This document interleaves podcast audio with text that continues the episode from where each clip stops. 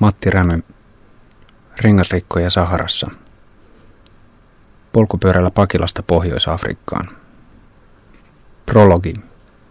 Kesällä 2002 olin ajautunut rapakuntoon. Pitkän kuumeilujakson jälkeen diagnoosikseni vahvistui hankalahko keuhkoihin ja ruoansulatuselimmistöön vaikuttava sarkkoidoosi. Sairaus sekä vahvan kortisonihoidon alkuvaikeudet ahdistivat elämäniloni nurkkaan. Jo yhden kilometrin kävelyretkestä selviytyminen tuntui hyvältä saavutukselta. Toipumisen alettua tajusin vihdoin kuntoliikuntasaarnaajien perusviestin todellisen arvon ja viisauden. Lähes jokapäiväinen puolen tunnin liikunta on avain hyvinvointiin. Aloitin järjestelmällisen sauvakävelyn sekä hankin postimyynnistä kuntopyörän TV-iltojen vauhdittajaksi. Kesällä 2003 aloitin työmatkapyöräilyn. 15 kilometriä päivässä. Syksyllä hankin ensimmäiset nastarenkaat talvisia työmatkoja varten. Kesällä 2004 uskaltauduin jo tien päälle ensimmäistä kertaa 23 vuoteen. Lähdin Helsingistä kannustamaan Käpylän pallojen futisjunnuja kemien turnaukseen. Päivittäiset liikuntahetket alkoivat venyä pidemmiksi – ja talvipyöräily lumen ja jään keskellä muuttui koko ajan kiehtovammaksi. Kesäiset retket pitenivät ja pikkuhiljaa syksyllä 2005 alkoi haave polkaisusta kohti Roomaa ja Napolia elää omaa elämäänsä. Ryhdyin aikatauluttamaan lähtöä keväälle 2008, mutta kun ystäväni numerologi Vuokko Pälikkö kuuli projektista, hänen ensireaktionsa oli, että lähtöä pitää aikaistaa – koska myöhemmät suuret elämänmuutokset voisivat estää koko matkan. Sulattelin tätä intuitiivista tietoa viikon verran ennen kuin päätin uskoa varoitusta ja siirtää polkaisun vuotta varhaisemmaksi. Lähtöä edeltävät 20 kuukautta kuluivat satulassa, karttoja tutkien ja varusteita hankkien. Vuosittaiset harjoituskilometrit nousivat 15 000. Hioin hitaan etenemisen tyyliä – Parhaimmillaan polin 300 kilometriä 21 tunnissa. Tasaista polkemista ilman reuhtomista, etenkään ylämäissä ei saa repiä itseään maitohapoille. 14-16 kilometriä tunnissa on sopiva matkanopeus. Reittinälkä kasvoi. Jos Napoliin, niin miksei Sisiliaan? Jos Sisiliaan, niin miksei laivalla Tunisiaan? Jos Tunisiaan, niin miksei Saharaan saakka? Satelliittikartalta löytyi ihmeellinen maantieteilijä kiehtova kohde, Shotel Jeridin suolajärvi. Eloton suolatasanko, jossa on ajoittain vettä. Sinne. Matkakohteen valintaan vaikuttivat 1980-luvun vaellusvuoteni. Kaksikymppisenä asuin yli kaksi vuotta eri puolilla Italiaa hanttihommia tehden, lähinnä Sisiliassa. Italiasta tuli henkisesti toinen kotimaani – Olin myös matkustanut kolmisen kuukautta Pohjois-Afrikan maissa, Marokossa, Algeriassa ja Tunisiassa. Lähdön viimeistelyssä tuli kuitenkin lopulta niin kova kiire, että hankin pari kiloa painavan teltan sen verran myöhään, etten ehtinyt yöpyä siinä ennen matkaa. Viimeisenä pyöränhuolto-oppituntina opettelin vielä pinnanvaihdon pari kuukautta ennen lähtöä. Matkan budjettitavoitteeksi laadin 40-50 euron päiväkulutuksen. Päiväbudjetin eurovertailun helpottamiseksi todettakoon, että matkavuonna kertalippu Helsingin sisäisessä joukkoliikenteessä maksoi 2,20 euroa. Ennen matkaa huoliani olivat, kestääkö pyörä ja nimenomaan takavanner raskasta kuormaa. Kestävätkö polvet ja ranteet, käytän arkioloissakin keveitä tukia.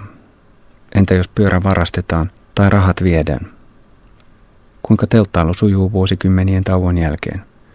Kuinka hikisten tai sateessa kastuneiden ajovaatteiden kuivatus onnistuu? Pysynkö terveenä? Entä jos pääsen Afrikkaan saakka, jaksanko rehkiä kuumuudessa? Epävarmuustekijöitä oli niin paljon, että rakensin portaittaisen tavoitemallin. Ensimmäinen päämäärä oli päästä Baltian läpi Puolaan. Seuraava saapui Italian Triesteen Alppien reuna-alueiden yli. Jos pääsisin Italian saakka, olisin jo voittaja. Seuraavat tavoitteet olivat Rooma, Napoli ja Sisilia. sitten Tunisia ja Tojörin kaupunki Chotel Cheridin rannalla. 5000 kilometrin jälkeen arvioisin sitten Saharassa, riittävätkö rahkeet vielä paluumatkallekin. Rakensin Yle Teksti TVn kuntoliikuntasivuille pienen Sahara-polkaisusivuston, jonne kollegani sitten lisäisivät kolmasti viikossa matkalta lähettämiäni tekstiviestejä. Ennen lähtöä sivulla julkaistiin myös urheilupsykologi kansanedustaja Pertti Veltto Virtasen neuvoja matkan vaikeiden hetkien varalle. Lisäksi teksti TVn nettisivuille ilmaantuisi valokuvia Taipaleelta sekä sarjakuvapiirtäjä Chira Almentin pilapiirroksia matkan kuvitteellisista kommelluksista. Yle Radio Suomen tuottaja Antti Korhonen puolestaan innostui ajatuksesta seurata matkaa lauantaisin lyhyin puhelinhaastatteluin tien päältä Lähtöaamuna 15. toukokuuta 2007 polkaisisin Lauttarantaan vielä Ylen aamu-TVn lasipalatsin studion kautta. Olin valmis kohtaamaan megapolkaisun haasteen. Matka olisi myös pieni korkea veisu polkupyörälle, joka on hämmästyttävän hieno ja ympäristöystävällinen liikkumisväline. Pyöräily tekee hyvää sielulle ja keholle. Stressi kaikkoa satulassa – Mieli sulautuu osaksi maisemaa. Ensimmäinen luku. Kesä koittaa Baltiassa. Ensimmäinen viikko. Helsinki, Etelä-Liettua, 864 kilometriä. 15. toukokuuta. Tiistai. Helsinki, Tallinna, Imavere, Viro 128 kilometriä, 40 euroa. Takana on parin tunnin yöunet Pakkaamisen viimeistely on sittenkin venynyt lähdön kalkkiviivoille saakka. Ankean harmaa aamu sarastaa Itäpakilassa. Viritän 40 kilon massiivista kuormaa kulkuri retkipyörän päälle. 9 kilon sivulaukut, joiden päällä 13 kilon laukku. Ja sen päällä teltta, makualustat ja metalliverkkovarkauksia vastaan sekä pyörän rungossa neljä juomapulloa. Samassa pihapiirissä asuvat vanhempani ihmettelevät epäuskoisina kotiportailtaan, kuinka pyörällä voi ylipäänsä edes kuljettaa tuollaista kuormaa, saati kuvitella pääsevänsä Euroopan poikki Saharaan saakka. Ensimmäiset polkaisut ovat kevyitä, täynnä lähtemisen hurmosta. Hihkun ääneen kannustushuutoja itselleni. Suuri pyöräseikkailu on vihdoin alkanut tihkusateen saattelemana keväisessä viileydessä. Lämpöasteita on alle kymmenen. Ensimmäinen etappi on kuuden kilometrin päässä Käpylässä, lasteni kotipihalla. Puoliuniset teinit halaavat onnen toivotuksensa. Jatkan kohti keskustaa, jossa piipahdan Ylen aamu-TVn lasipalatsin studiolla. Aamu-TVn päivän teemana on työmatkapyöräily. Yltiö-optimistina aprikoin TV-kameroiden edessä, mahtaisinko ehtiä vielä Tarttoon saakka samana päivänä. Polkaisen länsisatamaan, jossa Tallinkin uusi lautta odottaa. Satamavirkailijat vakuuttavat, ettei pyörän kuormaa tarvitse varkauksiin pelossa purkaa.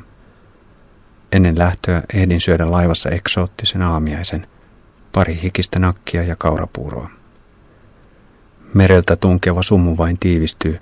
Lähdöstä eikä koko Suomenlahden ylityksestä jää lopulta muuta maisemakuvaa muistiin kuin tuo valkoinen, kaiken peittävä kostea harso – Laivan kaupasta hankin kuivattua lihaa ja dynamiit energiajuomaa. Tallinnassa passin tarkastaja katselee huvittuneena kuormaani.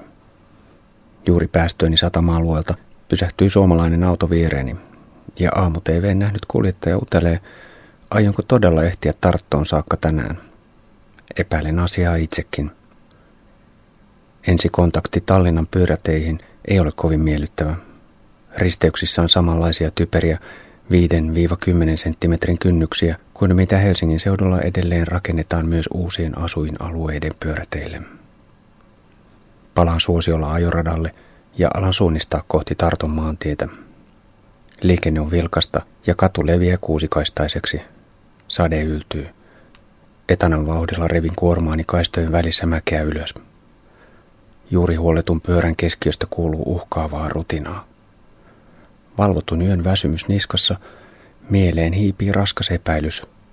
Onkohan tässä kaikessa sittenkään mitään järkeä, Entäs jos sen pääsee edes Latviaan saakka? Lähdön kevyt euforia on vaihtunut synkäksi epäilyksi jo Tallinnassa. Tallinkin merimiehet neuvoivat lautalla, ettei kannata lähteä kiertelemään Sakun ja Raplan kautta, vaikka Tarton maantien ensimmäiset 30 kilometriä ovatkin moottoriliikennetietä. Sateessa en edes huomaa pyöräilyn kieltävää liikennemerkkiä. Viivasuoran väylän piennor on ruhtinaallisen leveä. Parin tunnin tihkusateen jälkeen ilmaan leviää vahva suven tuoksu. Tienvarren tolpissa haikarat päivystävät pesärakennuspuuhissa ja koirat paimentavat lehmiä niityillä. Valtavat määrät kastematoja on noussut asfaltille uhmaamaan kohtaloaan. Maaseutumaisema on oudon autiota. Hylätyn baarin pihalta säntää kaksi aggressiivista sekarotuista koiraa perääni. Mutta niiden reviiri ei onneksi ylety kovin kauas nuhruiselta pihalta. Poikkean Kosen taajamaan, joka harmaudessaan muistuttaa Venäjän Karjalan vähemmän hilpeitä kyliä. Mutta Kosessa, niin kuin pienemmissäkin virolaiskylissä, on postikonttori. Illan lähestyessä alkaa yöpaikan etsiminen, mutta kilometrien matkalla metsän ja tien välissä on leveä oja ja maasto on melko soista. En ole harrastanut telttailua vuosikymmeniin. Sopivien paikkojen etsimisestä puuttuu rutiini. Väsyneenä lähden työntämään pyörää niityn reunan savista traktoriuraa pitkin kohti soista metsäsaareketta. Tie on niin vetelä, että jätän pyörän nojaamaan puuta vasten ja jatkan jalkaisin tutkimaan, pääseekö eteenpäin. Jään läheiseen märkään pöpelikköön. Muutaman metrin raahaamisella saan maallisen omaisuuteni täydelliseen näkösuojaan. Onneksi ehdin harjoitella uuden teltan pystyttämistä kotona edes sisätiloissa. Leiriytyminen onnistuu hämärtyvässä illassa suhteellisen sujuvasti. Yksinkertainen illallinen maistuu metsässä – kuivattua lihaa, juustoa, purkillinen kikherneitä, manteleita ja rusinoita sekä magnesium-kaalium-tabletteja. Vaihdan kuivat vaatteet ja kiskon pipon päähän. Unilauluksi on käen kukuntaa. 16. toukokuuta, keskiviikko. Imavere, Tartto, Pölva, 131 kilometriä kautta 259 kilometriä. 10 euroa. Ensimmäinen matka-aamu on ankea. Yö on ollut kylmä. Teltan sisäkuoresta tippuu tiivistynyttä kosteutta satunnaisina pisaroina. Makuupussin suojissa kiskon lisää vaatetta päälle. Ensitöikseni levitän edellispäivän kostuttamia vaatteita puiden oksiin kuivumaan. Kevyt tuuli ja jonkun ajan kuluttua yllättäen pilvenrausta varovaisesti pilkahtava aurinko lisäävät toivoa, etten joutuisi heti rahtaamaan märkiä vaatteita kuormani päällä ylimääräisenä lastina. Viilöiden vuoksi syön aamiaisen seisaltaan. Lihaa, juustoa, manteleita, seesamin siemenpatukoita, vitamiineja, hivenaineita sekä magnesium-kaaliumia – Leirin kasaaminen takaisin pyörän päälle osoittautuu aikaa vieväksi puuhaksi. Jokainen pieni yksityiskohta pitäisi saada takaisin täsmälleen omalle paikalleen, jotta koko tavarapaljouden hallinnointi onnistuisi sujuvasti seuraavassa majapaikassa ja myös hämärässä. Heräämisestä on kulunut lähes neljä tuntia ennen kuin saan talutettua pyöräni takaisin maantielle. Pitkän operaation etu on se, että kosteat vaatteet ehtivät kuivua tarpeeksi, jotta pystyn pukemaan ne uudestaan. Tarttoon on vielä 70 kilometriä, mutta Pöltsamaan kaupunki on reilun tunnin ajomatkan päässä. Pöltsamaassa on linna, jonka pihalle pysähdyn nauttimaan esiin tulleen auringon lämmöstä. Puolilta päivin linnan kappelin kellot alkavat raikaa pihamaalla tärykalvojen sietokyvyn rajamailla. Seuraalin kaupungissa jonkun matkaa jokea – ja ihastelen liikennemerkkiä, joka varoittaa tietä ylittävistä ankoista. Aurinkoisessa säässä matka taittuu mukavasti. Ehdin pähkäillä tienvarsikylttien tutulta tuntuvien sanojen merkityksiä. Esimerkiksi gummitööd-kyltit mainostavat rengasliikkeitä. Kumpuilevat maisemat muistuttavat suomalaista maaseutua. Jokilaaksossa sijaitsevan Tarttoon on pieni hulppea lasku. Kiertelen hienoa vanhaa kaupunkia. Kun ärkioskilla täydennän juomavarastoja, huomaan, että viileän tuulen ja auringon yhdistelmä on päässyt yllättämään. Käärin takin hihat ylös pöltsamassa ja nyt käsivarteni punottavat kuin kenellä tahansa liian huolettomalla etelän matkalaisella. Ja olen vielä aika kaukana Saharan pahtavasta poltteesta. Kaupungista ulos suunnistaminen onnistuu sujuvasti rähjäisen teollisuusalueen kautta. Varmuuden vuoksi kysyn kerron neuvoa ja saan venäjänkielisen vastauksen priamo priamo, eli eteenpäin vaan. Iltapäiväruuhkassa joudun nielemään yliannoksen vanhojen kuorma-autojen karstaisia pakokaasuja. Lisäksi reipas vastatuuli pöllyttää hienoa hiekkaa. Kymmenkunta kilometriä Tartosta etelään poikkean päätieltä kohti Pölvan pikkukaupunkia – ja saan ensituntuman päällysteeseen, joka on tehty kestämään isältä pojalle. Valkoisilla pienillä kivillä kuorutettu öljysora on kulunut ajourien kohdalta vähän tasaisemmaksi, mutta urissakin riittää karkeutta pitämään pyöräilijän jatkuvassa pienessä tärinässä. Tunti tärinää ja olen psykofyysisesti jo aivan valmis pysähtymään ensimmäiseen vastaan tulevaan kyläkauppaan. Pieni aikamatka hyllyjen välissä tuntuu paluuta 1970-luvun suomalaiseen maaseutupuotiin. Saan kuitenkin kaikkea mitä tarvitsen. Porkkanamehua, manteleita, rusinoita, leikkeitä, juustoa, herneitä. Pölvassa pääsen testaamaan muutaman kilometrin verran EU-rahalla toteutettuja pyöräteitä, joiden suunnitteluyhteistyöhön ovat osallistuneet myös tiehallinto, tekninen korkeakoulu sekä Keravan kaupunki. Puolitoista vuotta aiemmin olin liikkuvassa lehdistötilaisuudessa kierrellyt pölvalaisten kunnallispoliitikkojen kanssa Keravan kevyen liikenteen väyliä.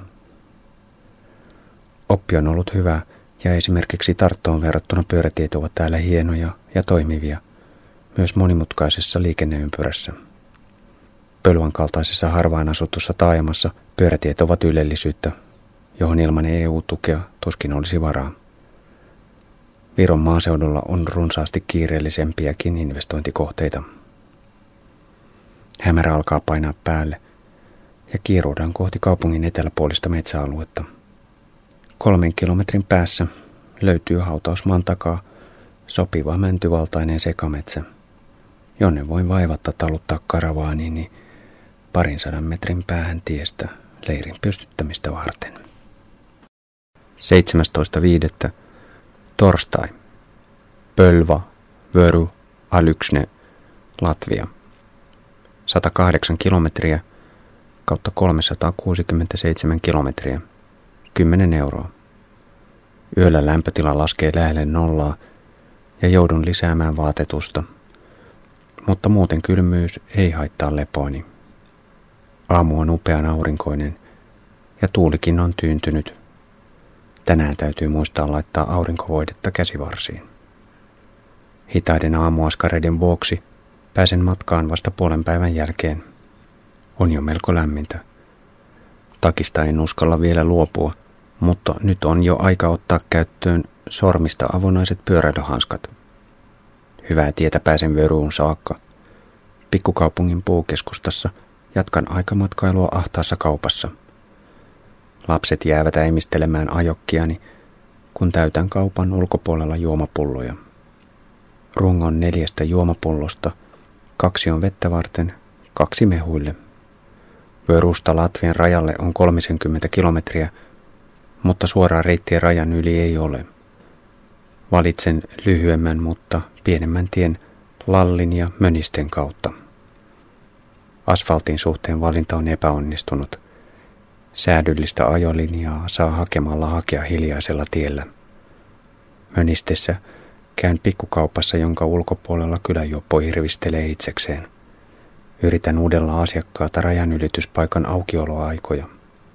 Hämmentävää, kuinka vaikeaa on keskustella kielisukulaisten kanssa.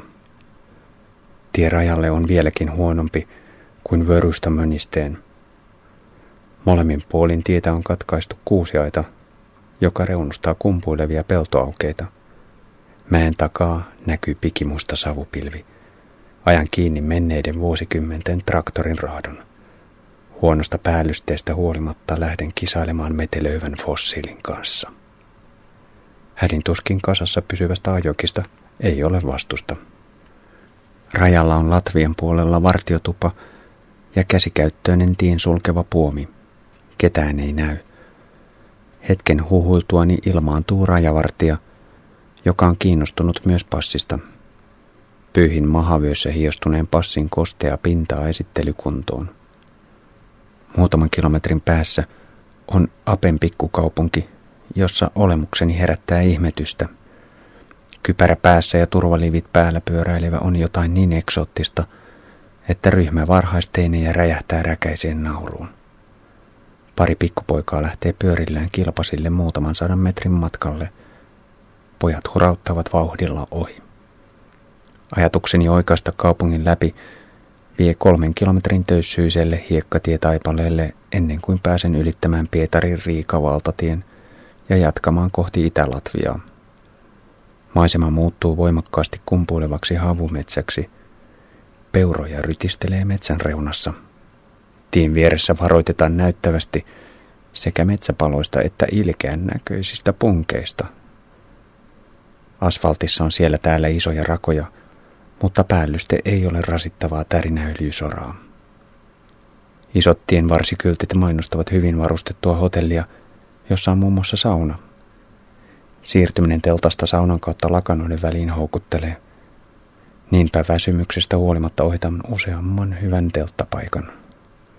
Mutta Alyksnessä hotelli osoittautuu muutama huonetta vuokraavaksi autokorjaamuksi, jossa ei ole tilaa. Pimeän hiipiessä jo niskaan – Suuntaan vauhdilla ulos kaupungista. Muutaman kilometrin päästä löytyy pieni tienviruslehto, johon voi leiriytyä puskien taakse suojaan. 18. toukokuuta perjantai Alyksne Resekne Malta 137 kilometriä kautta 504 kilometriä 9 euroa. Käen kukunta ja lähellä rummuttava tikka herättävät liian varhain – Avatessani silmät näen ensimmäiseksi punkin, joka viihtyy teltan harsosen sisäreunan ulkopinnalla. Edellispäivän varoituskyltit palautuvat samassa mieleen, eikä nukahtamisesta tule enää mitään. Vaikka ennen matkaa ottamani punkkiaivokuumen rokotukset rauhoittavatkin mieltäni. Aamutoimet alkavat jo muodostua rutiineiksi, mutta silti niihin menee yli kolme tuntia. Pääsen satulaan kymmenen maissa. Balvin kaupunki on 20 kilometrin eli puolentoista tunnin päässä. Se on sopiva paikka päivän ensimmäiselle tauolle. Ajonopeudekseni on vakiintunut noin 15 kilometriä tunnissa, jota pystyn ylläpitämään isolla kuormallakin koko päivän. Aikamatka syvenee mitä idemmäksi poljen Latvian maaseutua. Balvissa viisarit näyttävät pysähtyneen 1980-luvun tietämille – Kaupungin modernein rakennus on ahdas, mutta hyvin suosittu Zeta-kioski. Kioskin valikoima yllättää. Löydän kaiken tarpeellisen, seesanpatukoita, energiajuomaa, sulatejuustoa, reippaan valikoiman tuoremehuja. Nautin puiston penkillä runsaan välipalan. Päivärutiineihini ei kuulu tukeva päivällinen, vaan syön vähän kerrallaan parin tunnin välein. Manteleita, rusinoita, banaanin, hitaasti imeytyviä myslipatukoita – tai vastaavia. Juomapullojen täydennystä katseleva eläkeläinen tarkkailee, jätänkö jälkeeni panttipulloja. Balvin jälkeen vastaan tulee useita pölyisiä tietyöpätkiä. Tie on kuoppaista ja karkeaa ylisoraa. Ajolinjaa joutuu hakemaan koko ajan. Täällä ei kannattaisi ajaa pimeällä, edes hyvien lamppujen valaistuksessa. Liikennettä on todella niukasti. Reitillä on useita hylättyjä, ja rappeutuvia talorykelmiä. Pikkutien riemuihin kuuluu väkevä keväinen, jatkuva lintukonsertti, jota rekkojen meteli ei peitä. Illansuussa saavun Itä-Latvian toiseksi suurimpaan kaupunkiin, Resekneen, jonka arkkitehtuurinen olemus avarine katuineen tuo mieleen Neuvostoliiton ja 1970-luvun. Resekneen kautta kulkevat junat Pietarista Vilnaan, Kaliningradiin ja Puolaan. Ylitän varovasti monta tasoristeystä. Tiessä olevat kiskourat ovat selvästi leveämpiä kuin Suomessa. Kaupunki ansaitsisi dokumentoivan pysähtymistauon, mutta minulla on liian kova vauhtia kuin vahingossa hurauta mäen päällä olevasta keskustasta kohti kehätietä. Tunnin ajon jälkeen löydän aivan tien vierestä laajahkon matalan hiekkakuopan, jonka tienpuoleisella reunalla on paljon hyttysiä ja kaikenlaisia roskia. Hakeudun toiselle puolelle loivan ylämäen pieneen painanteeseen, johon teltta sulautuu hyvin. Yöpaikkani äänimaisemaan kuuluvat mäessä jurnuttavien rekkojen jylinä sekä parin sadan metrin päässä kolistelevat junat. 19. toukokuuta lauantai Malta Daugavpils Tsarasai Liettua 108 kilometriä kautta 612 kilometriä 14 euroa. Herään sateen ropinaan. Ensi kontakti elämän kiehtovan erilaisiin muotoihin tarjoaa teltan sisäverkon ulkopinnassa valtavia jättietanoita. Ne jättävät jälkeensä limaista vanaa. Pian sadetaukoa ja pääsen nuhkimaan ulos lämmintä kesäistä ilmaa. Huomaan, että jättietanoita on leiripaikallani satakunta, myös teltan vieressä makaavan pyörän kimpussa. Tänään aamutoimiin kuuluu ensimmäinen puhelinsoitto Radio Suomen iltapäiväohjelmasta. Muutaman minuutin yhteydenotoin Radio Suomi seuraa matkaani lauantaisin aina Saharaan saakka. Ennen lähtöä pyörän kuntotarkastus paljastaa takavanteen lievän epäsymmetrisyyden ja ryhdyn säätämään pinnoitusta – Kuormaviritykseni suuri kysymysmerkki on, kuinka takavanne oikein kestää koko painon, varsinkin kun tiet ovat yllättävän huonoja. Aurinko lämmittää jo niin vakuuttavasti, että uskaltaudun matkaan teepaita päällä. Kesään kuuluvat asfalttityöt. Päivän mittaan joudun monta kertaa polkemaan liian tuoreella päällystellä, ja hienon hienon pikikuorutuksen vuoksi – Renkaisiin tarttuu kivenmuruja, joita pysähtelen rapsuttamaan irti. Maisema on yksitoikkoisen tasaista. Yhtäkkiä horisonttiin ilmestyy valtava risti, jota ehdin ihmetellä useamman kilometrin ajan. Keskellä ei mitään on liikenteeseen nähden reilusti ylimitoitettu liikenneympyrä, jonka keskipisteessä taivasta tavoittelee 30 metriä korkea pelkistetty betoniristi. Satunnainen pyhiinvaeltaja perhe kantaa kukkia ristin juurelle. Tunnelma on kuin Federico Fellinin surrealistisessa elokuvassa.